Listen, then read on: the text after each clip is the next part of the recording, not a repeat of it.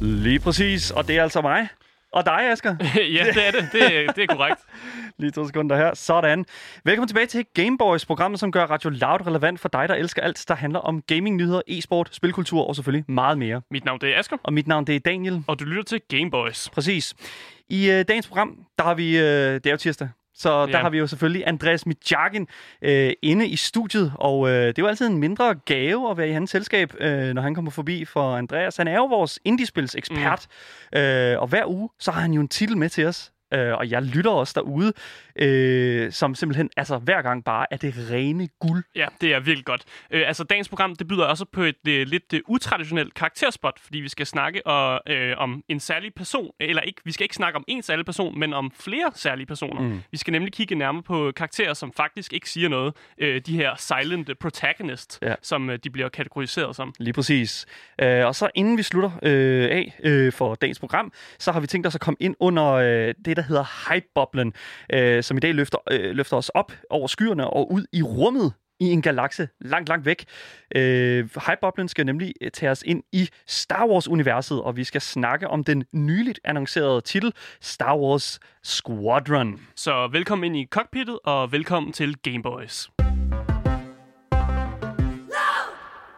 Men inden vi skal ind i alt det, så har vi jo vores regulære nyhedssegment. Åh, og øh, spilverdenen, den er jo lige nu altså nok det mest... Der altså sker så mange ting. Det hele tiden, mm. hver dag, der sidder vi altid med sådan 40 forskellige sådan nyheds, øh, nyhedsindslag, hvor jeg bare sådan siger, okay, vi bliver nødt til at vælge et eller andet, mm. fordi der er bare altså 20 at vælge imellem. Mm. Så i dag der har vi altså valgt nogle af dem, som jeg, som, altså jeg tror virkelig, altså det, det er virkelig nogen, som Der kommer får dig til at sige, wow. wow, wow, wow, wow, wow lige præcis, ja. Eller nok nærmere sådan her. Fordi vi skal nemlig tale om øh, den første nyhed her, som ja. er, at Crash Bandicoot 4 er blevet annonceret. Ja! Lige altså, det, det, er, det, det er klapsal, klapsalve i studiet. Ja, kæmpe, kæmpe klapsalve. Altså, det er, det er mega fedt. Uh, vi så jo, at øh, det var meget succesfuldt, da de lavede trilogien, eller remasteret trilogien kom ud, at uh, folk købte millioner eksemplarer. Jeg tror, der blev solgt 10 millioner eksemplarer af, af trilogien. Ja. Og nu er der altså blevet annonceret en 4, som er en direkte fortsættelse som, uh, for udgaven, som udkom i 1998, som hed Warped, Ja. uh, tror jeg, den hed. Ja. Uh, og det er jo mega fedt, at de bare fortsætter den franchise, fordi at uh, Crash Bandicoot har altså været ude i... Uh, noget af nogle, øh, nogle omdrejninger, hvis man kan sige sådan. Der blev lavet, øh, efter øh, 98 øh, Warped kom ud, så er der blevet lavet 15 forskellige slags øh, Crash Bandicoot-spil efter det. Og ja. det har været alt fra kartspil til hack and slash adventures til RPG'er, øh, som øh, er, har været lidt mindre succesfulde, end, øh, end den originale øh, trilogi var. Ja, lige præcis. Crash Bandicoot er jo en af de her PlayStation-klassikere, Mhm. mm-hmm. som altså startede sin, havde sin øh, debut for godt og vel 20 år siden. Og altså det her, det er jo, som du siger, Asger, en i sandhed øh, fortsættelse mm. fra altså, den her Crash Bandicoot-titel Warped. Ja, Og- altså bare tag det, der fungerer. Ja. Det er jo, og det er jo det, de gør. Øh, og det elsker jeg dem for. Fordi det er, altså, det er jo bare en platform, hvor du skal, enten skal du løbe for noget, eller så skal du øh, komme igennem de her mærkelige baner, som er helt vildt svære. Det er helt vildt svært, fordi man skal time det. Og øh, det er jo den der, det er jo difficultyen ved platformeren, der gør det et sjovt spil. Mm. At det simpelthen, det er så svært at komme igennem banerne. Ja, lige præcis. Øhm, det, som vi kan, det, det, som vi allerede ved nu, det er, at det kommer ud til PS4 og Xbox One mm. øh, den 2. oktober, og det kommer til at koste 60 dollars. Men mund ikke, at det også kommer ud til Xbox Series X og PlayStation 5. Det vil nærmest være altså, fuldstændig galskab øh, med de her konsoller, der er blevet annonceret. Ikke også at porte det videre til det. Jo, jeg er helt enig. Det ville jo være fuldstændig mærkeligt, hvis man ikke tog den med det. Og, og når man kigger på, hvordan det ser ud visuelt, så ser det faktisk ret flot ud. Ja. Altså, det er jo, det er jo stadig samme, samme crazy art style, man bruger, og, og de lidt mærkelige øh, øh, grimasser, man ser fra Crash Bandicoot, er stadig med, øh, som jo er mit absolut højdepunkt øh, ved hele spillet, er jo at se hans grimasser, hver gang han dør, eller hver gang der sker noget dårligt for ham. Ja. Så jeg er bare glad for, at, at de beholder den visuelle stil, og det, det ser bare endnu flottere ud, end det nogensinde har gjort før. Ja, lige præcis. Det, som jeg står og kigger på nu, det er, at vi kommer igennem altså, en lige så farverig ver- altså, øh, for samling af verdener, mm. øh, som vi kender det fra førhen. Den originale, eller den, den hele titel for det nye Crash Bandicoot-spil, det er Crash Bandicoot 4, It's About Time. Ja. Og øh, det kommer altså til at tage, øh, finde sted, øh, altså sådan, øh, de, altså efter, altså, der står her decades efter øh, det, der er sket i Warped. Mm. Øh, og øh, det kommer til at finde sted på, øh, altså, altså på, på samme vis, hvor mm. Mm. du har Uka Uka, øh, den her maske Uka, med dig. Ja, lige præcis. Ja. Øhm, og I er så strandet på en øh, distant planet. Og Mm. øh, der skal I jo selvfølgelig så finde jeres vej tilbage og øh, redde the fabric of space and time. Jeg synes også lige, det er vigtigt, at vi lige, vi lige lægger mærke til, at, at titlen hedder It's About Time, fordi det er It's About Time, at de laver en, en ordentlig Crash Bandicoot-opfølger. Øh, så jeg kan godt lide, at, den, øh, at titlen ligger der. Og så handler spillet jo også øh, om, at, at tiden er ved at blive altså kollapse, og der bliver forskellige warps in time også. Ja. Øh, så det er, jo, det, er jo, det er jo et play on words, som fungerer vildt godt. Der kan jo, man, kan, jo- man kan jo drage rigtig mange sådan, kon- konklusioner. Øh, og det er jo ikke det er nødvendigvis dem alle sammen, der er sande, tror jeg. Men, og nu tager vi, øh, hvad, den hedder. Øh, Nej-hatten eller ja-hatten på? Det er mere den der, hvad hedder Den det nu? øh, optimistiske hat. Nej, nej, nej, nej, nej, nej. Spids øh, vil du have papirhatten på. Ja, lige præcis, men det er ikke papirhatten. Sølvpapirhatten. Ja. ja, lige præcis. Fordi at jeg, jeg antager, at nu ser vi en fortsættelse af Crash Bandicoot-franchisen, Mm. men jeg tror også, at vi kommer til at se en fortsættelse på Spyro-franchisen, fordi at vi jo netop det er de samme, øh, der, der har siddet med Spyro Reig- The Reignited uh, Trilogy. Mm, Som- altså remastered begge udgaver af... Af Ja. Spyro, øh, hvad hedder det nu, de har simpelthen siddet og remasteret begge. Og jeg tror, at de har, efter de så, hvor populært remasteret var af hele, hvad hedder det nu, mm. Mm. sådan Crash Bandicoot-serien, så tror jeg altså virkelig også, at vi kommer til at se noget meget mere Spyro i fremtiden. Mm. Og det er jeg personligt glad for, fordi jeg elsker Spyro. Jeg elsker altså universet, jeg elsker den der sådan meget sådan, altså meget child-friendly, altså virkelig sådan, nej, nej, altså det er virkelig, virkelig et univers, som jeg synes øh, har så mange rødder i, i mig, for jeg spillede ikke så meget Crash Bandicoot, det er. Mm. altså, øh, jeg spillede meget mere Spyro. Og det synes jeg, altså What? 100% okay. at Spyro, altså virkelig bare, altså, Spyro er bare så fedt, fordi at, mm. Øh, jeg, ja, jeg kan godt lide Spyro. Jeg, synes, Jeg er bare mere en. Crash Boy, tror jeg. Det er også okay, du, ja. At du er en Crash Boy. Det, Ja, det er der absolut intet i vejen med. Ja, jeg synes bare, det er fedt. Ja. Øh, lige for at, øh, hvad kan man sige, at, at sige det igen, så er Crash Bandicoot 4 blevet annonceret, og øh, vi kommer altså til at se en release på PS4 Xbox One øh, her den 2. oktober, og det kommer altså til at koste 60 dollars. Den næste nyhed, der står her på listen her, det er øh, lidt mere øh, i, i den sådan anden boldgade, vil jeg sige, mm. Af internetkultur. Mm. Det er fra streamingplatformen Mixer, fordi at vi har jo nemlig fået øh, den nyhed her, øh, her, jeg tror det var i går faktisk, at det blev annonceret, at øh, Mixer, som er nok Twitches sådan øh, ikke, så, ikke så pæne, lidt mm. Mm. grimme klon øh, fra Microsoft, øh, simpelthen øh, Mm. lukker nu. Ja, for det er jo Microsoft øh, måde at, at ligesom lave en streaming-platform også, som kunne ligesom kæmpe imod Twitch. Øh, og de øh, prøvede ligesom at konkurrere mod Twitch ved at få en masse af de her store streamere over på deres platform. Øh, og en af de streamere er den kæmpe store streamer Ninja. For lige hurtigt at øh, sådan, øh, klargøre, hvad, hvad, hvad, hvad streaming er, så er det Mm. et sted, du kan gå ind øh, og simpelthen se andre spille spil, mens de sidder og sådan, har også et kamera på, så du kan se dem på meget typisk let's play-vis. Det, der dog er forskellen her fra for eksempel noget som YouTube, det er altså, at det er live, og du kan interagere med streameren. Mm. Det, der så er det spændende her, synes jeg, det er jo, at da Mixer det blev en ting, da Mixer det blev lavet, Mm. så var de Mixer ude, Microsoft, og sige, vi, vi ser, at der er en hel masse enorme streamere på Twitch, Mm. og vi vil gerne have jer over på vores platform. Hvordan gør vi det? Ja, Giv dem nogle penge. kapitalismens allerbedste ven, øh, dollartegnet. Og øh, det, det, det skal jo siges, at, at Ninja har fået en pæn sum. For 25 millioner kroner, tror jeg, det var. efter sine. Ja. Det er jo aldrig blevet 100% annonceret, tror jeg, at, hvad han præcist har fået. Mm. Øhm, men 25 millioner lyder ikke, altså, lyder virkelig ikke urealistisk. Det lyder rigtigt, ja. Det lyder meget rigtigt, fordi at, at de vil jo gerne have øh, Ninja over, som jo mm. Er Fortnite, altså øh, kæmpe... kongen, kongen Fortnite. af Fortnite, kan man lige, så Lige godt sige. præcis. Ja. Øhm, og, og det, som jeg synes, der sådan er ret interessant ved Ninja, det er jo, at han er, han er jo sådan en karakter, som som selvfølgelig har gjort det her for pengene, men altså, jeg tror også, altså, jeg tror, Ninja er interesseret i at, mm. at lave noget fedt content, men problemet er bare, at det, det bliver modtaget meget som, at, at, at han ligesom har solgt ud. Uh, og han er vist også en kontroversiel fætter. Han er i hvert fald kendt for at blive lidt vred en gang imellem når, på en stream og sådan noget. Og han siger nogle, nogle, uh, nogle helt forfærdelige ting en gang imellem. Uh, og han har især en ting, uh, som, som han tweetede på et tidspunkt, som var super forfærdelig. Ja. Som faktisk blev lidt af en internet-meme, og der var nogen, der, der besluttede sig for at læse den højt. Men som i stemmerne øh, som Yu-Gi-Oh! karakterer. Ja. Øh, og, Men lad os lige læse det rigtige tweet mm. først. Og det er det er altså et tweet fra Ninja, som han har øh, skrevet på Twitter. Og her har han så skrevet, og nu står det på engelsk, jeg læser det på engelsk. The phrase, it's just a game, is such a weak mindset. You are okay with what happened. Losing. Imperfection of a craft. When you stop getting angry after losing, you've lost twice. There's always something to learn. Always room for improvement. Never settle. Så den sidste del der, fint nok. Ja. Det er mere det der med, det er okay at blive vred. Det er okay at være vred. Og jeg kunne mm. faktisk godt lige tænke mig, fordi folk har jo taget det her citat, som du snakkede om, mm. og lavet Limet deres, på det, ja. limet på det, og det, synes jeg, det skal vi altså lige høre. Calm down, Kaiba. It's just a game. Uh, the phrase it's just a game is such a weak mindset. You are okay with what happened. Losing. Imperfection of a craft. When you stop getting angry after losing, you've lost twice. Det er jo sådan et, øh, altså det er jo, hvis folk der ikke lige kender det, så er det jo, altså, så er det jo det, nogen, der laver en parodi på stemmerne fra øh, den her, mm. den her meget nørdede Yu-Gi-Oh! Øh, anime, mm. øh, som handler om det her sådan kortspil. Og jeg synes bare, det er fedt. Jeg synes, det er mega sjovt.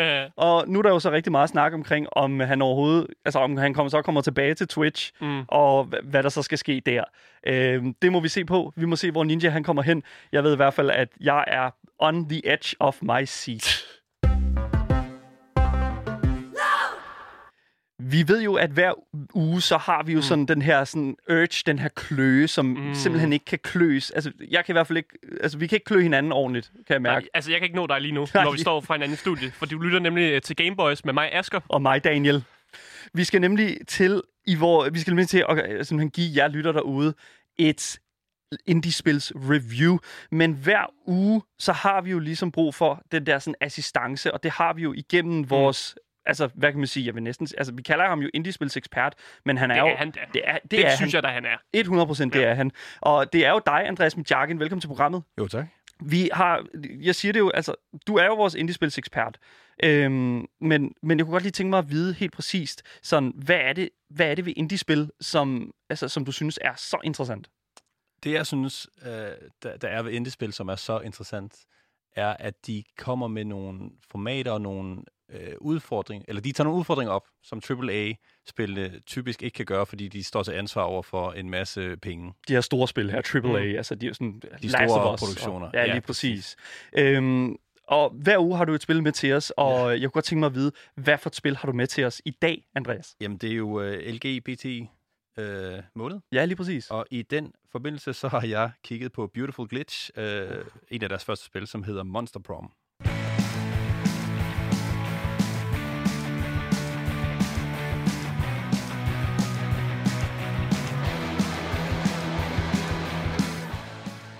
Wow, det er teenage! Det er Åh, oh, det er super youth! teenage.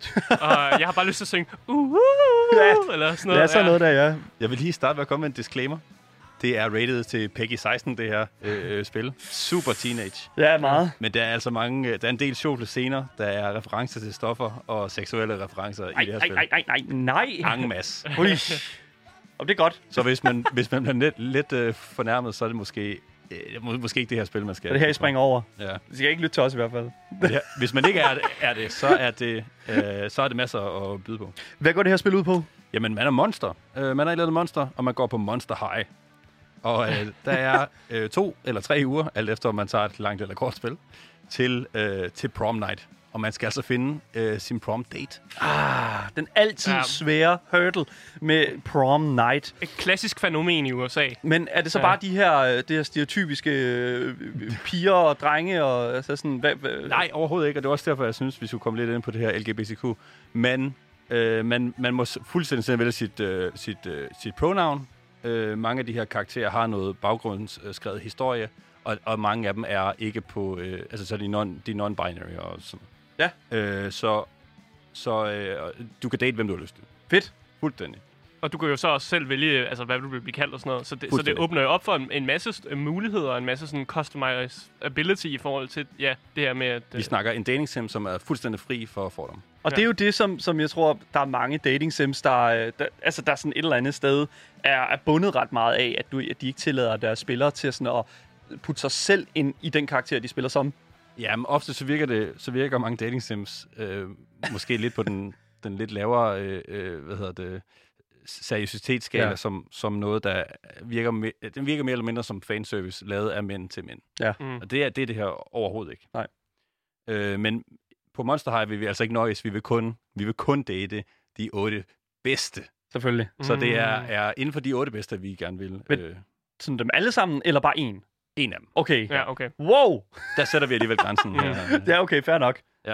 Så, så historien, altså, hvad, hvad er historien i spillet? Er det, bare, er det bare, du skal finde en date, og det er egentlig bare historien? Det er historien. Okay. Men der, og ellers så er det en af mange historier. Der Ja. er flere tusind slutninger på det her øh, spil. Tusind slutninger. Der er så mange historier, du kan, du kan bevæge dig ud i. Men man vælger egentlig... Øh, man, man starter ved at, at vælge en, øh, en, en karakter, sit eget navn, et eller andet pronoun, og så øh, skal man tage den her personlighedstest for at starte med nogle stats. Fordi det, det skal vise sig, at spillet handler om at, at, at balancere de her stats, som man, øh, som man ligesom er attraktiv over for vedkommende, man gerne vil score. Det er klart. Og den her, den her test, den hedder Monster Proms uh, Stupidest Pop Quiz Ever. Og du, så du, du bliver stillet en række spørgsmål, mange af dem meget seksuelle. Og for eksempel, øh, hvis, hvis, øh, hvis du skulle have sex med et dyr, hvilket dyr vil du så helst have sex med? Ah, selvfølgelig. Mm, og hvad, hvad, hvad svarer mulighederne her? Jamen, så kan, du det være, jamen, så kan det så være sådan noget med en great white shark. Fordi hvis mm. man absolut skal have sex med et, øh, et dyr, så skal det være det vildeste nogensinde. Alright. og sådan noget, ikke? Ja, selvfølgelig. Øhm, og så når man har øh, når man har gjort det, så skal man øh, eller hvad er det, så så alt efter hvor mange man er, man kan spille op til fire øh, sammen, hvis man vil det. Mm. Øh, det er et competitive da- dating sim spil. Øh, Så man slås om de samme dates? Ja, og Ja, man, okay. man kan Wow. også øh, spille alene. Det er også vældig sjovt, skal lige siges. Men, øh, men man kan være op, op, op til fire. Mm. Når man så har, har, øh, har gjort det, så, så skiftes man så til at tage øh, sin, sin tur. Så virker det sådan lidt brætspilsagtigt. Og man ser altså den her øh, Monster High sådan lidt oppefra, hvor man kan bevæge musen over på, på de her steder, man, man kan være, Ja. øh, og så kan man ligesom flytte sin karakter derover, og så sker der noget. Mm. Som regel, så får man ting, og man, man får som regel de her stats. For eksempel, hvis man tager øh, til øh, the, the Gymnasium, så kan man få plus charm. Mm. Og det er jo faktisk også her, at spillet skiller sig lidt ud, fordi når jeg forestiller mig en dating sim, så forestiller jeg bare, at man spiller en karakter, og så har man en masse dialogue options, Ja. og man snakker med folk og sådan Mm. noget. Og det er Øh. nemlig her, spilaspektet kommer ind i Ja. spillet, og det er det, der jeg synes gør det lidt bedre end de andre dating sims. Øh, fordi der er, er netop lidt spil over det, og der er egentlig lidt øh, brætspil over det. Mm. Så man kan, der er nogle stats, der, du kan være kreativ, smart, du kan have en masse penge, øh, du kan være sjov, du kan være charmerende, du kan være bold. Mm. Uh. Og man får bold af at gå på toilettet. Ah, Ja, så går man ud og hænger ud på toilettet hele dagen, fordi man, Ah, man selvfølgelig. er bare fuldstændig ligeglad med alle regler. yeah, Ah, så, bliver man, så bliver man bold. Så man tager ikke til team, man uh, går bare ud og hænger ud på toilettet. Nice. Ja, okay. Så, Det er nice. Øh, så hver dag, så, så, øh, så tager man over et eller andet sted, og så kommer der et eller andet event. Så kan du, kan du komme til at snakke med, med nogle af dem, du, øh, du gerne vil øh, score. Og så kommer der den her in- interaction. Typisk så står de og diskuterer om et eller andet, om hvordan man bedst overtager verdensherredømmet, eller, eller, eller, eller hvilken... At der er en eller anden... Der er for eksempel en, øh, der er en vampyr, som er 400 år gammel, eller et eller andet, som Mm. mm. går meget op i, øh, i, i, sådan, i hvad hedder det, kunst, og han vil Mm. gerne lave et eller andet piece, øh, og så skal, han, så skal han have en til at vælge noget sølvtøj for en. Og hende, der vælger det, det er Miranda, som er en af dem, man kan score. Hun er en, en mermaid princess, eller en havfru prinsesse Ah, okay. Mm. på dansk. Yes. Mm. Og hun har vildt svært ved at vælge det her sølvtøj, øh, man skal bruge, fordi alle sammen er rigtig flotte. Det er sådan lidt en... en øh, der kan man tænke lidt på Ariel og, Ja, og, det er og klart. Ja. Øh, Jeg og synes, det, det er det lidt skal man så sætte for dem. Så skal Jeg man synes- sige, hvilken af den er det bedste. Jeg synes bare, det er lidt sjovt at, at, at tænke på, fordi jeg lagde mærke til, at du sagde, at ham her vampyren var 400 år gammel. Ja. Hvor lang tid har han så gået på Monster High? Ja, det ved jeg ikke. fordi det er sådan, hvis man er Oha. 400 år gammel, øh, hvordan... Det er ham, der hængte ud ude på toilettet. Ja, han har fandme hængt ud i flere år. Cirka 400 år. Det giver meget god mening, så synes jeg. Men okay, så øhm, det, det handler jo om, at du skal øh, prø- ligesom prøve at, at, at nå øh, frem til altså sådan the, the end. The big day. Uh, the big day, Ja. altså Ja. the prom night. Øhm, og altså, der er de her spil, dele af det. Mhm. Øhm, kan du ikke prøve sådan at, sådan ligesom at udpensle, hvor at, altså, hvad, hvad det helt præcist er? Ja, så altså, du skal prøve at akkumulere de her stats, sådan at hende, eller ham, eller den, eller dem, som du har tænkt dig at score, øh, gerne vil øh, have dig. Det kan være for eksempel, hvis du gerne vil date Vera, som er Vera Oberlin, hun er en øh, gorgon, ligesom Medusa. Hun har slanger som Ah, hår. og- selvfølgelig. Og, hun er sådan en, en businesskvinde. Hun vil, hun vil kun have dig, hvis du har mange penge, og du er rimelig smart. Mm. Så hvis du godt vil øh, have hende, så skal du i gang med at skrabe nogle penge sammen, og blive lidt klogere, og så skal du se, om, om du kan snakke med hende nok til, at hun også vil øh, have dig. Det giver, det, jeg synes, det virker meget som, øh, som, sådan, altså, som Sims øh, gør det i forhold til sådan, deres sådan, dating øh, del også. Fordi der er også meget, det kan jeg i hvert fald huske, Ja. øh, hvor det er sådan, at du skal... Altså, nogle kvinder vil helst øh, gerne have dig øh, meget klog, så du skal sidde og læse i de der bøger der hele tiden, Ja, og ja. øh, sådan få styr på det. Mm. Øh, Så det, altså, jeg synes, det er, mega, det er mega fedt et eller andet sted. Ja. Perfekt til en øh, dating simulator. Jamen, det, det, det synes jeg også. Og så øh, en gang imellem, så kommer man til en runde, hvor man er i kantinen, og der kan alt øh, ske. Oh, Det kommer an på, hvilket bord du sætter dig over ved. Der sidder Mm. nogle forskellige. Du kan, du kan komme til at, at, at, at snakke med The Coven of Witches, eller... ja, der, eller ja, der er så mange ting, øh, Ja, og fordi- der, der kan ske vildt mange. det er jo sådan et fabeldyr. Fabel... Altså sådan, hvad, Ja. hvad skal man sige? Monster High Fabelmonstre. har, har Ja. kun monstre, og det er alle mulige slags monstre. Det, det er vanvittigt. Altså, eller, undskyld, Mm. jeg synes bare, det er mega fedt. Det Men- er vanvittigt, og det er rigtig fedt. Mm. Øh, Udover det, hvis man spiller multiplayer, så kan der komme nogle forskellige events, hvor man, hvor man prøver at kaste hinanden under bussen, egentlig. Ja. Okay, Mm. man kan ikke score hinanden. Øh, det kan man ikke, nej. Man kan kun score de her populæreste øh, drenge. Nej, du vil selvfølgelig kun have de populære, det er klart. Mm. Ja. Ja, selvfølgelig. Nu øh, nævnte du også, øh, inden du kom hen her, så nævnte du jo, hvad du ville have med til os. Desværre, du afslørede det på forhånd, så jeg var nødt til at lige øh, google, google lidt og, og høre, hvad folk sagde om det her spil. Ja. Øh, og der var nogen, der sagde, at, at spillet var ret humoristisk. Det må jeg sige. Fordi at hver eneste, stort set hver eneste sådan, øh, voice line, eller hver line, der bliver givet, er der en pun i. Ja, det er, og det er også meget rigtigt. Det er meget fjollet. Ekstremt fjollet. Mm. Så meget, at du... Altså, det, de der øh, dialogting, som du siger, er ofte sådan totalt over the top, og man kan ikke rigtig bruge logik til egentlig... Altså, måske så kan man lede lidt i, i ordene for at egentlig finde, finde ud af, hvor du gerne vil, vil henad. Mm. Men ret tit, så tager det et eller andet turn, så det bliver vildt, vildt fjollet. og det synes jeg bare er virkelig sjovt. Fedt. Hvis du først lige er begyndt at lytte med her til, øh, på Gameboys, Mm. øh, inden, altså, øh, hvis du ikke nåede med fra starten af, så lytter du altså til Gameboys med mig, Daniel. og mig, Asger. Og vi er i gang med at få vores indiespils anbefaling af Andreas Midjakin, vores indiespils ekspert. Mm. Og i dag, Asger, øh, i dag, Andreas, der er du i gang med at øh, anbefale Monster Prom. Ja. Øhm, Andreas, hvordan skiller det her spil sig ud fra andre i, øh, i den her genre? Det har du jo været lidt inde på, men hvad er sådan den, den absolute sådan, forskel? Det er jo lidt et, øh, et spil, som, øh, som hører ind under genren visual novel. Mm. Og visual novel kan godt være øh, billeder af let påklædte piger med en eller anden form for dialog til egentlig at lave noget, der minder om et spil. Nå. Og det kan være interessant for, for mange, men jeg synes, det her spil udmærker sig meget ved, at det rent faktisk har et spil i sig. Ja. Du har nogle stats, du har noget strategi, øh, du har nogle, nogle ture, du har noget, du skal tænke over, og så har du en masse, masse humor, en masse, masse øh, dialoger. Mm. Øhm, der er reelt, så vidt jeg ved, nu har jeg ikke gennemført det 100%, øh, så, selvom jeg spillede det ret meget, der er re- jeg tror ikke reelt, der er noget nøgenhed i spillet. What? Der, der er ikke Ikke nogen, noget, der, du har opdaget i hvert fald. ikke noget, jeg har opdaget. Der er ikke nogen, der er såkaldt nøgne Nej. på okay. noget tidspunkt, men de snakker meget om det. De Okay. snakker meget om sex. Ah, Okay. De snakker meget, altså mange ting er seksuelle i, i, i det her spil, men det er ikke fordi, du ser noget, som er Mm. sådan vanvittigt. Kan du ikke også prøve at forklare, øhm, nu, nu forestiller man sig selvfølgelig, hvordan en visual novel ser ud, men, men kan du prøve at sætte nogle ord på, på øh, altså stilen, altså Ja. artstylen i Så Det det hele- visuelle. Det hele er fuldstændig håndtegnet. Det ligner meget sådan en lidt, øh, lidt anime-stil, men nu er det som monster. Så øh, for eksempel nogle af, af dem, vi gerne vil score, det vil være sådan noget som øh, Pollygeist. Hun er et spøgelse. en poltergeist. Hun hedder Polygeist. Ja. Hvor er det fedt! Ja, det er super fedt. og hun har selvfølgelig øh, ekstremt lårkorte shorts på, og de her øh, øh, solbriller op i, i håret, og det, det ligner, hun er på vej til, til, til stranden. Hun er den her super relaxing fun girl, som elsker øh, alt med fester og stoffer. Mm. Øh, og så, så har vi Scott Howell, han er varulv, øh, mm. Og det eneste, øh, der er større end hans biceps, er hans hjerte. Og han er sådan en rigtig... Øh, altså, det, var- det, det vil være sådan en, du vil, du vil tage hjem til dine øh, forældre og, og, være, og være stolt af, at man har, man har fanget ham. Nå, det, det Okay. er sjovt, du siger det, fordi når jeg forestiller mig en werewolf, så forestiller jeg mig, Ja. at de er lidt mere aggressive Men i det er det. det, der er super sjovt. Han, er, Ja. sådan, han er virkelig jogagtig, men han er også virkelig sød. Ja, for jeg, jeg googlede ham lige, og han ligner altså bare den sådan, altså virkelig stereotypiske, sådan, mest stereotypiske sådan, øh, øh, jog. Han har den her Letterman-jacket på. Ja, præcis, præcis. Fuldstændig, som man kunne forestille sig det. Men så er han også bare sådan lidt hundeagtig og, Ja. og rigtig godtroende mm. Mm. og sød. Ja. Så, og, øh, og der, det, det, det er sådan nogle meget, meget spøjse karakterer, Ja. øh, som er meget for, forskellige. Altså, hvor lang tid tager det at, at, at spille det her spil igennem? Måske jeg vil lige, øh, jeg vil Ja, lige svare helt bare fortsæt. færdig på det forrige spørgsmål. Så det er Ja. helt det er tegnet i sådan en lidt øh, manga-agtig stil, og vi Mm. er som øh, monstre. Øh, og så når man, når man kommer ind til de her events, så popper øh, karaktererne ligesom op på skærmen, og så har du mm. dialog øh, nedenunder. Og udover det, når man ikke er i en eller anden dialog, så ser man så øh, skolen op fra. Ja.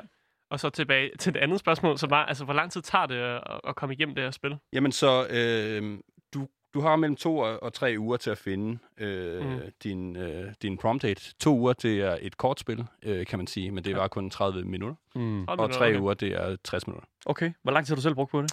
Jamen, jeg har nok brugt to-tre uger. To-tre uger? Nej, ja, nej Hold ja, da op. nok mere. Hui. Men øh, ja, jeg har spillet utallige uh, spil. Jeg har overhovedet ikke styr på, hvor mange timer jeg har, mm, jeg, jeg har spillet det. Men også fordi du kan bare sidde og, og, og spille med nogle venner. Øh, som sagt, så kan du være fire, du kan spille over nettet eller lokalt, og det, det er bare virkelig sjovt øh, altid. Hvis det er, at øh, du, der sidder ude og lytter, og synes, at det her det lyder helt vildt mærkeligt og super interessant, så kan du altså finde det på Steam. Og lige nu, på øh, øh, stående tidspunkt, der er det altså på tilbud på Steam. Faktisk hele 60 procent, øh, hvor Wow. det så ligger til øh, godt, og, godt og vel 4 øh, en halv euro. Og øh, det er jo faktisk en god pris for øh, noget, som øh, er produceret af Jesse Cox, øh, som jeg blev meget overrasket over. Hvis der er en, jeg der ikke ved, hvem er Jesse Cox er, så er han en meget Det gør jeg ikke. Ja, det, så er han en meget sådan, øh, hvad kan man sige, kendt internetpersonlighed. Han har været en del af det, der hedder The Co-Optional Podcast, sammen med, øh, hvad hedder det nu, øh, sammen med Total Biscuit, som øh, desværre afgik ved døden mm. øh, på grund af kræft. Øh, men de lavede nogle helt fantastiske episoder med The Co-Optional Podcast, og øh, jeg synes, det var fedt at se, at han også har været ude i øh, spiludviklerverdenen. Fantastisk. Så jeg kan også varmt anbefale det, på trods af, at jeg ikke har spillet det 100%. Andreas, tusind tak, fordi du var med på programmet. Så tak. Øhm, tak fordi du må være. Jamen selvfølgelig. Du lytter til Gameboys her på Radio Loud med mig, Daniel. Og mig, Asker. Asger, hvad... Øh, vi snakkede... Okay, så det her det, her, det er faktisk en ting, som vi har planlagt for lang, lang tid siden, fordi Ja. at, at det er en lidt speciel ting. Det er meget specielt, Ja. øh, fordi normalt, der, der, nu skal vi jo til det, der er et øh, karakterspot, Ja. men normalt, der plejer vi jo at hive en karakter ud fra en eller anden øh, franchise et eller andet sted. Men i dag, der har vi jo siddet og, og, og kogt lidt på den her idé i meget lang tid. Ja, lige præcis. Fordi en velskrevet karakter, det kan altså blive præ- præsenteret på, altså i spil på mange måder jo. Øh, enten igennem deres handlinger, øh, og igennem de ord, som kommer ud af deres mund. Men for de karakterer, som vi skal tale om i dag, og ja, jeg sagde karakterer i flertal, øh, er ord ikke ligefrem deres sådan, stærkeste egenskab. Øh, for faktisk øh, har de ikke mange af dem. Mm. De, øh, altså, der er virkelig få af dem. Øh, og udover selvfølgelig et par skrig, øh, når de angriber, eller et par klønk, når de modtager skade. I dag skal vi nemlig i et ret så spildt, specielt karakterspot kigge nærmere på protagonisterne, som mangler en stemme. Men er det stemmen, der udgør helten, eller er det øh, deres handlinger, der tæller? Det skal vi finde ud af i dag. Ja. Øh, og det første spil, som øh, jeg har sat her på listen, det er en klassiker, og jeg tror, at når jeg sætter musikken på, så, så tvivler jeg så slet ikke på, at alle øh, kan være med.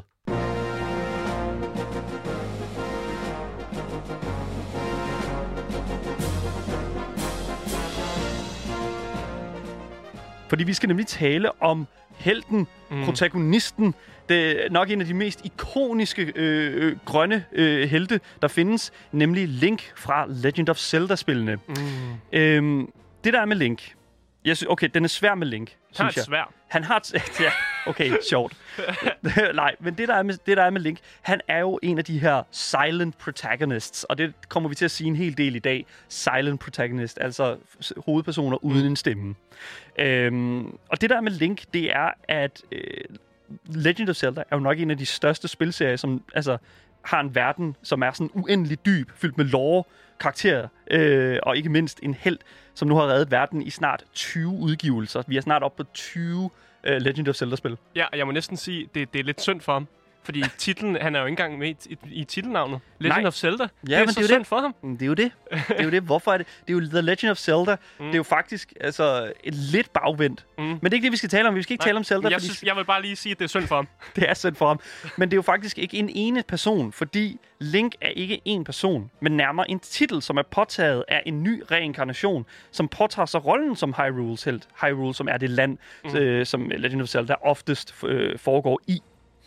Øhm, og det, som der, der ligesom skal siges her, det er jo, at Link er jo en karakter, som vil jeg sige, er ret interessant, fordi at han har jo en voice actor. Mm. Han har, det, det er der mange silent protagonists, der faktisk har, men det går lidt sådan øh, under radaren, føler jeg. Mm. Øh, og grund til, at jeg siger det, det er fordi, at det eneste, vi sådan rigtig hører fra Link, det er jo sådan set altså, s- lyde som det her, for eksempel.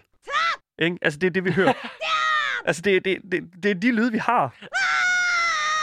Og det er sådan, altså... Jeg synes, de skal høre mig som voice actor. Nej, men det, det er jo det, sådan, altså, det er jo det eneste, vi hører. Og ja. Jeg synes bare, det er så interessant, fordi at når du tænker Legend of Zelda, så tænker du jo Link. Og så Ja. tænker du jo, altså, altså, så tænker du jo selvfølgelig sådan på, Jeg tænker På- på, noget hack and slash, og jeg tænker, man render rundt som Link, og så er det meningen, du skal bekæmpe de, the baddies for ligesom at, at redde Zelda ofte. ja, lige præcis. Altså, øh, for at, jeg føler, for at en silent protagonist skal fungere, så skal verden konstant imødekomme øh, det manglende input, man normalt vil få fra en hovedperson. En person, mm. som, som er tilstedeværende, og at det, det, det sådan, historien handler om.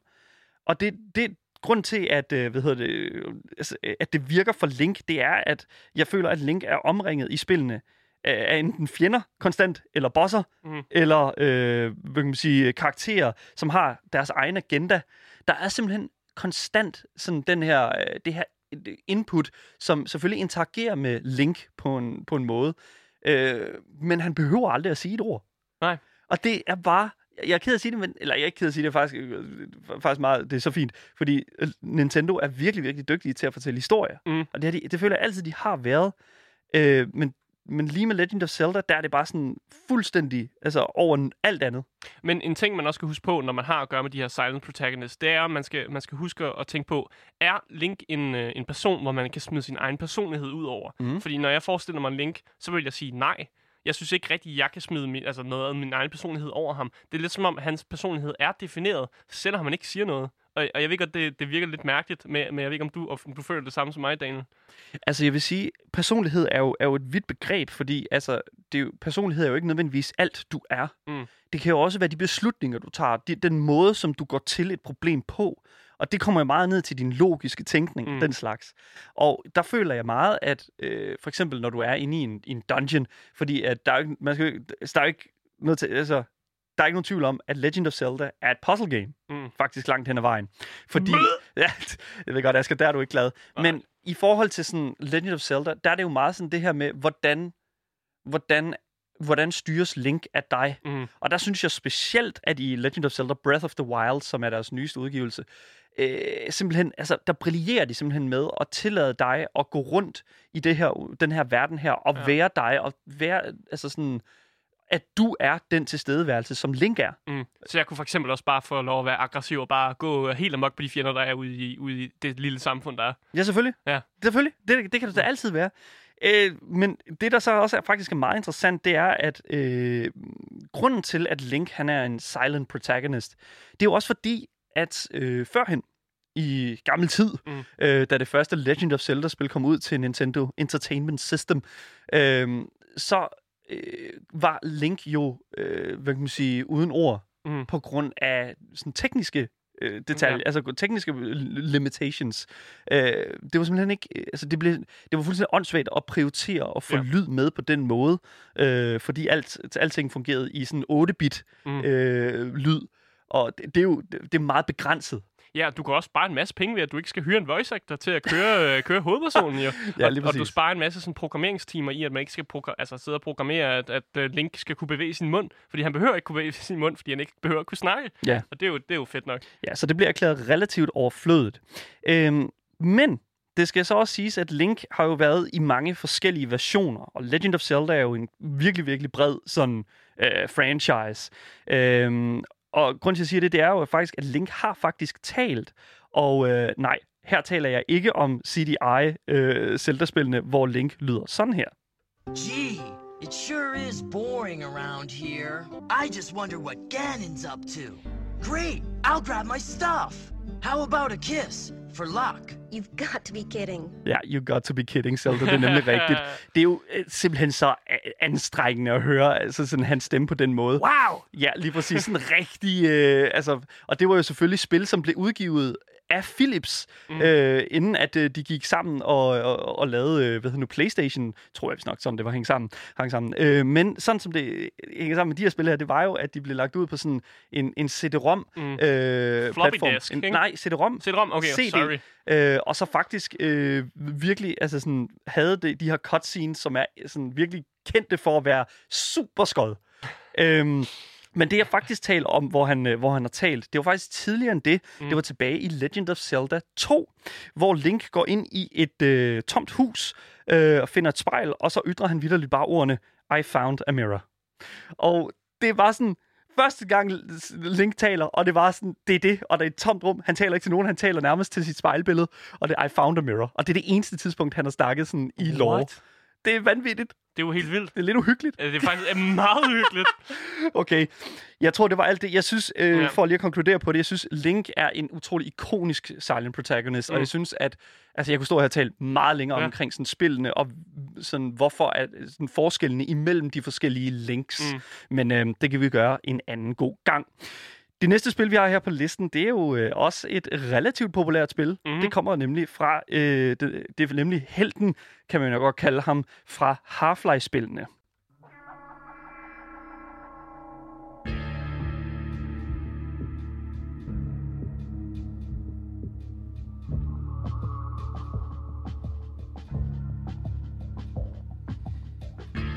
Så når man hører den her musik her, så tænker man Valve. Fordi det er faktisk lyden, der kommer i næsten alle øh, Valve-producerede spil. Øhm, men, det, og det er jo mm. perfekt, fordi at Half-Life er jo et, half, øh, Et Valve-spil, ja. Valve-spil.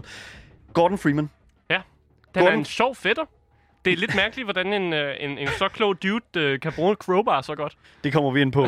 Gordon Freeman er hovedpersonen i Half-Life 1 og 2, og i mit hoved har han den ultimative, altså sådan silent protagonist status, mm. fordi han er vidderligt hele modstandsbevægelsens leder, uden så meget som at ytre et piv. Det er, jo, det er jo mærkeligt, fordi normalt, når man har modstandsbevægelser, og når man tænker tilbage på sådan nogle re- revolutioner, der har foregået i historien, så tænker man karismatiske karakterer. Og taler. Ja, ikke? kæmpe store taler. taler og sådan noget. Og så har du fucking Gordon Freeman, der bare ikke, ikke siger, siger- noget. Lige præcis. Øh, manden har en Ph.D. i teoretisk fysik. Øh, en uddannelse, som han afsluttede som 22-årig, mm. ligesom mig. Jeg kunne også have haft en Ph.D., Asger. Så det, du prøver at sige, det er bare, at han er så stor en kæmpe nørd, at, at han virkelig han er bare så introvertet, at han bare ikke... Det er derfor, han ikke snakker. Hvordan helvede har han kunne færdiggøre sin uddannelse uden at sige noget? For det, det er en Ph.D. I, på MIT. Altså, det, jeg forstår det ikke. Det, det, det, det er virkelig, virkelig underligt for mig. Han har ikke sagt noget til eksamen. Man skal da forsvare sin Ph.D.-afhandling. Hvad fanden er det for noget? Nå, det er også lige meget.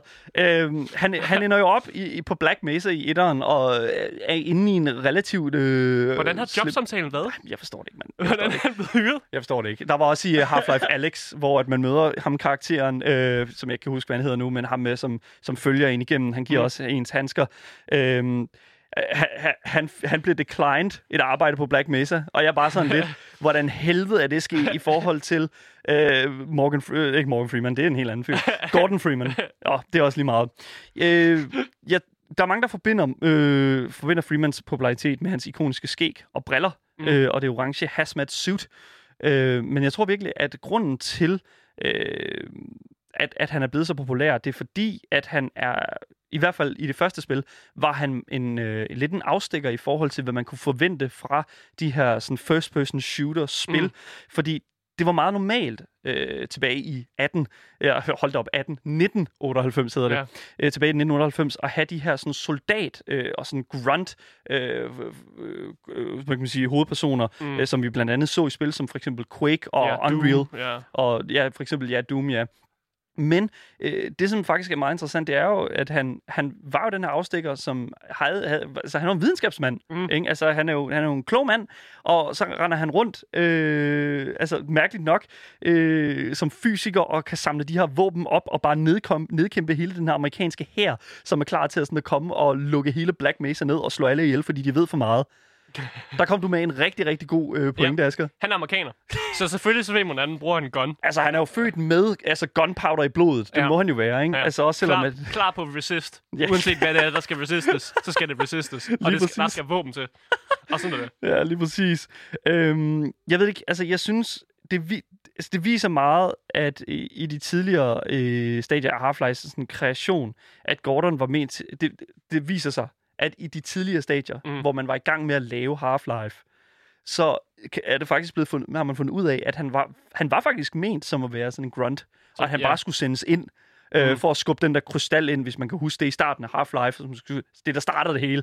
Øh, så er du bare sådan en, altså du er expendable, du er bare sådan en, øh, en sikkerhedsvagt, Ja, ja. som bliver sendt ind, og så øh, bum, så går det hele løs, og så skal du selvfølgelig gå ud. Og det passer jo meget godt. Det Ja. giver meget god mening. Og jeg ved ikke, jeg tror, at det er i løbet af, sådan, det, jeg tror, det er senere, at man har sagt sådan, der er for meget af det her. Det kommer til at ligne det samme, hvis det er sådan, at du bare skal rende rundt som en eller anden Ja. person, ikke? For det ser vi jo i Doom og Quake og alle de der, som, som first-person shooter, som var dengang. Det var jo også bare sådan, du spillede en grunt, som Ja. bare skulle måle dæmoner eller nazister ned, eller sådan noget, hvad Ja. det nu end var. Ja. Så ja, jeg kan godt forstå, at man ligesom har retconnet det og lavet den lidt, lidt en, en mere tydelig baggrund i Gordon Freeman end, end bare grunt. Og det er jo det, der som virkelig har hjulpet hele Half-Life, sådan, hele Half-Life sådan, hvad kan man sige, popularitet, fordi det simpelthen er så, øh, det er så fedt et univers. Øh, de her Vortigans, der kommer lige pludselig og skyder lyn på dig, øh, og de her Combines i toren, som simpelthen, altså, simpelthen bare invaderer hele jorden, og så selvfølgelig i Half-Life Alex, hvor du jo så påtager dig rollen som en anden mm. end, end, end Gordon Freeman, nemlig Alex, Alex Vance. Og hold kæft, hun snakker meget. Hun snakker Ja. rigtig meget. I forhold til Gordon i hvert fald. Og det er meget interessant, synes jeg, fordi ja. at, at, at øh, det viser jo lidt, at det kan sagtens lade sig gøre det her i det her Mm. univers, og have en protagonist, som siger noget. Mm. Og der er jeg sådan meget, der er meget sådan nysgerrig om, hvis det er sådan, at vi får et Half-Life 3, Mm. kommer Gordon så til at snakke? Det tror jeg. Det vil være imod, øh, Ja, det vil være det- imod alt, hvad de står for. Lige præcis. Ja. Lige her til sidst i det her spil her, der bliver jeg altså lige nødt til at inkludere øh, et lille klip fra øh, en YouTube-serie, som jeg har haft rigtig, rigtig meget glæde af at se. Det er nemlig en serie, der hedder Freeman's Mind, hvor en øh, person har øh, spillet hele det første spil og påtaget sig øh, sådan narrativet i Gordon Freemans tanker, mens han går igennem spillet. Og øh, det er altså ikke mindre end komisk. I skal prøve at høre her. I've obviously made a mistake somewhere. I mean, I haven't seen any dead bodies lately, or blood smears, or bone piles, and that's usually a sign the trail's gone cold. If I had a grappling hook, I could just go whoosh up there, then whoosh up there. Really, you don't need a physics degree to grasp the concept. But the fact that I have one is just insult to injury. Jeg ved ikke, hvorfor jeg synes, det er så sjovt, men han er bare så komisk omkring det. Mm. Og det, det var bestemt, hvis I øh, kunne tænke jer at se hele den serie, så ligger den altså på YouTube, og den hedder Freeman's Mind. Det næste spil her på listen, Asger, det er dig, som har sat det på. Ja, det er simpelthen, fordi jeg har insisteret på, at hvis vi skulle snakke om Silent Protagonist, så var vi nødt til at have nogen, som heller ikke var til den seriøse side. Øh, så jeg har simpelthen øh, valgt, at øh, jeg vil putte øh, South Park og deres øh, kreation af to spil, dem vil jeg putte på, og ligesom den øh, karakter, man spiller i de spil.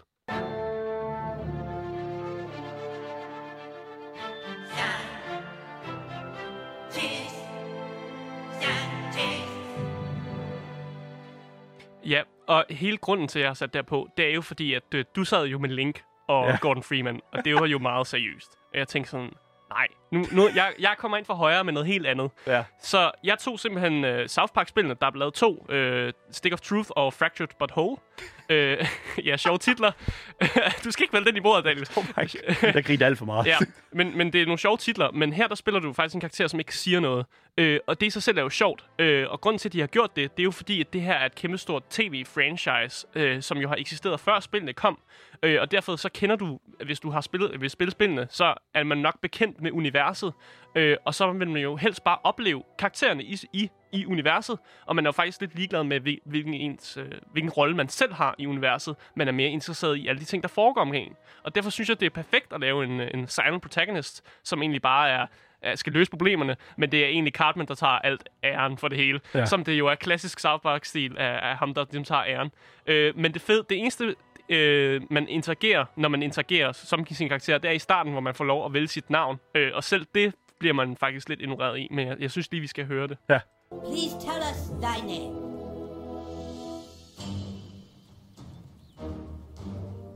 You entered douchebag, is that correct? Are you sure you want to keep the name douchebag? Very well, douchebag. You will now choose a class fighter, mage, thief, or Jew. Ja. Så du siger jo selvfølgelig, at du ikke vil hedde douchebag, men han ignorerer dig bare. Ja, så man har faktisk man, man kommer til at blive kaldt douchebag igennem hele spillet. Øh, og det er fucking lige meget, hvad du har kaldt dig selv. Og jeg tror, i den video, som det kommer fra, så kalder han sig selv Joe. Men øh, Cartman kalder han bare douchebag. På, altså på totalt Cartman-stil. Ja. Øh, og så får man jo egentlig... Altså selvom det er et komediespil, og det er overordnet satire, så er der noget helt vildt fedt gameplay Ja. i spillet. Og det, altså, det går altså, fuldstændig mindboggling, at man kunne lave så godt gameplay med sit spil, som stadig har South Park-humoren. Ja. Og, og derfor er det også en, en kæmpe anbefaling herfra for at kaste sig ind i det egentlig. Mm. Øh, for du får lov til at være de her fire classes, som også lige bliver nævnt i slutningen af videoen, som er øh, Fighter, Mage, Thief eller Jew. og det er i, i sig selv...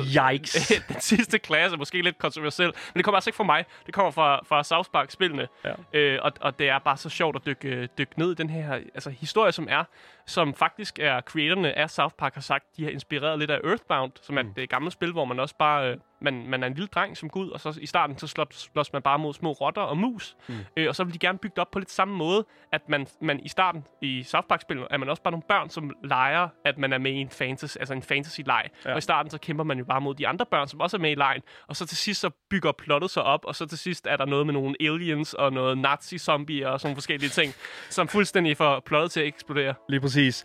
Der er det der element af, jeg kan rigtig godt lide, at, han, at din protagonist der sådan vælger sådan at bare være stille. For jeg kan godt lide sådan tanken om, Mm. at han siger sit navn til at starte med, og så bliver han bare ignoreret ja. på den måde der, og så er det bare sådan, så tiger jeg bare stille resten af tiden.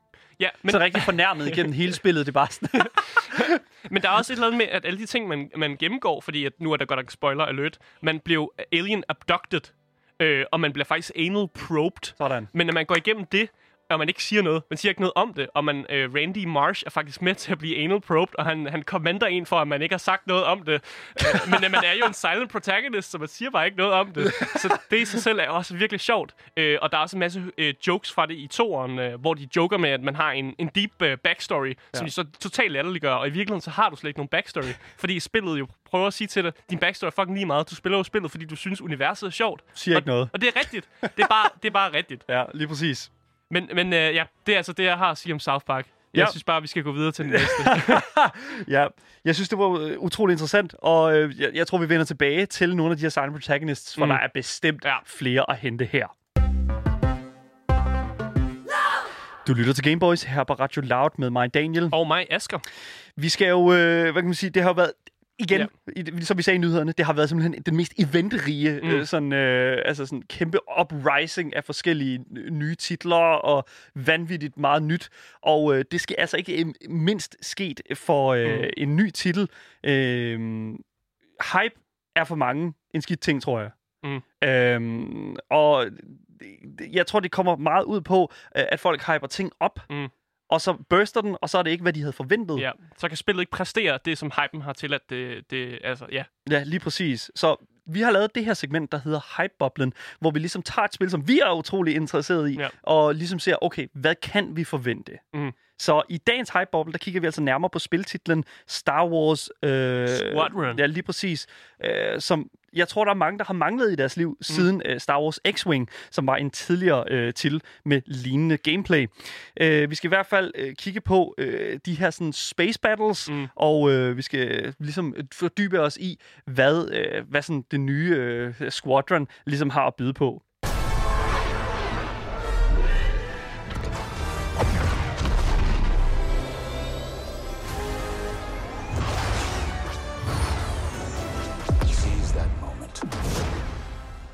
Ja, seize that moment. Køb Star Wars Squadrons på EA's øh, platform. Men Øh, undskyld, er det, er det bare mig, eller bliver Star Wars musik bare aldrig gammel?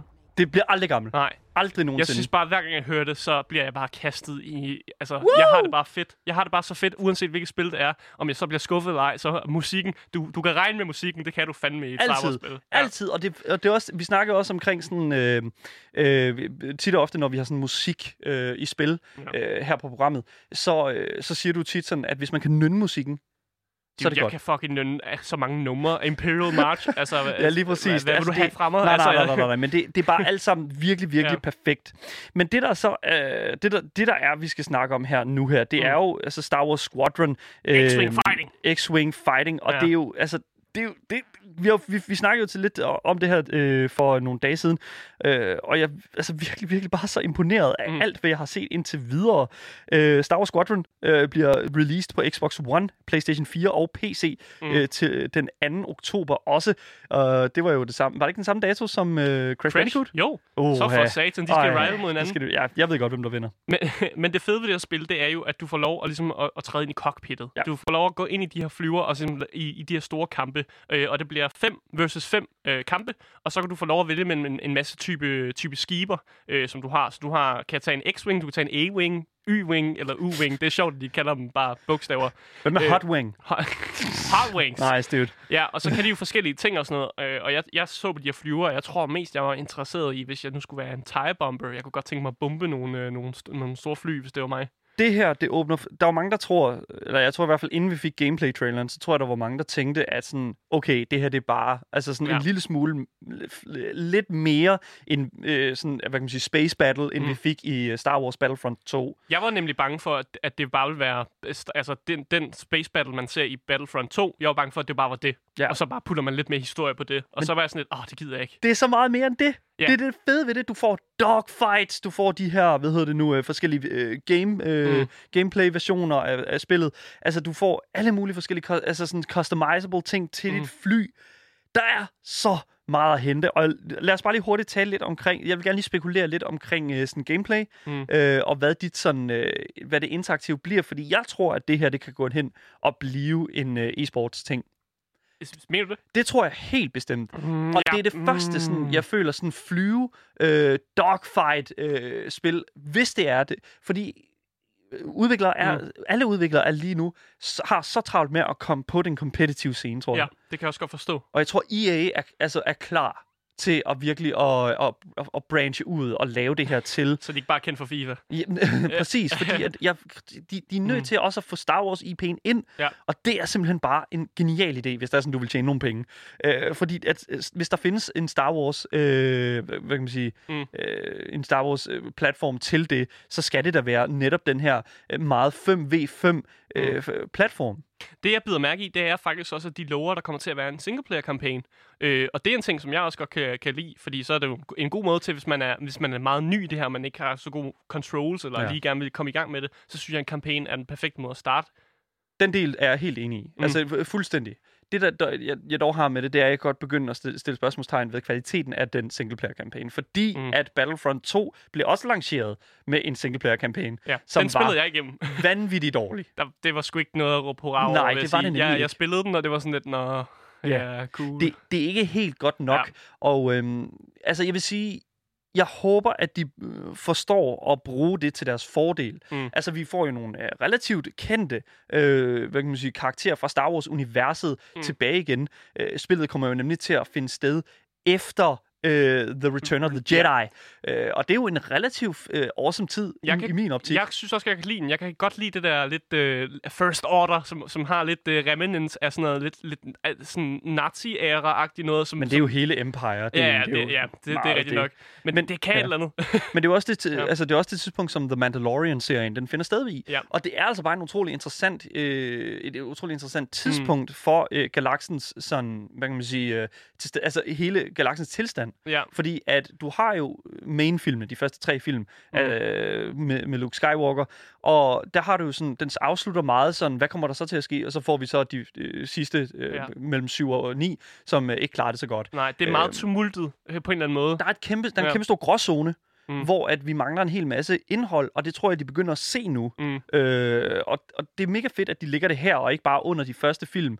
Øhm, det synes jeg er mega fedt, og det er der, hvor jeg føler, at det skiller sig meget ud fra mm. øh, Battlefront 2 også. Øhm, Udover det, så, øh, altså, så vil jeg sige, at, at prisen, som, som de lover det til indtil videre, også virker øh, sådan relativt, altså sådan, øh, relativt fint. Ja. Det, vi snakker 40 dollars. Som er cirka 260 kroner. Ja, lige præcis. Altså, det er en god pris for et, øh, for et spil, som jeg tror, jeg kommer til at have Ja. ja. rigtig mange timer Det i. er sgu mærkeligt, EA sælger det så billigt. Ja, det, nej, nej, ja, ja, men du skal du vide, de, så sælger de dig en masse skins og en Ah, masse ja, customizable selvfølgelig, stuff og sådan noget. Det, det prøver de at stoppe ned i halsen på dig. Mm. Øhm, altså, jeg ved det ikke. Altså, Star Wars Squadron er bare et spil, som ligger utroligt højt på min ønskeliste. Mm. Øh, og det gjorde det allerede, da jeg så de første, øh, den første trailer. Der, Men nu har vi set gameplay. nu har vi set reelt reelt gameplay, Ja. og det er faktisk altså med til at skabe hype for mig. Ja. Fuldstændig ukontrollerbar hype. Og der er du rigtig god, Asger, til at komme ind og sige, rolig nu, Daniel. Ja, vi har ikke set, vi har ikke set nok gameplay. Det er det, jeg siger, for jeg synes ikke, vi har set nok. Ja, lige præcis. Jeg glæder mig utrolig meget dog. Du lytter til Gameboys her på Radio Loud med mig, Daniel. Og mig, Asker. Det var altså alt, hvad vi havde på programmet i dag. Det har været en fornøjelse at sende for jer. Hvis øh, I har nogle spørgsmål, som altid, til Andreas Mijakin eller til mig, Asker, om øh, enten Star Wars Squadron, eller øh, ja, for den sags skyld også øh, de Silent Protagonists, mm. som vi har snakket om i dag, så skal I altså ikke være bange for at skrive til os på vores e-mailadresse gameboys eller skrive til øh, Louds egen Instagram-profil, som hedder radio.loud.dk. Vi øh, signer off nu, mm. og så ses vi selvfølgelig igen i morgen. Det har været en fornøjelse. Hej hej.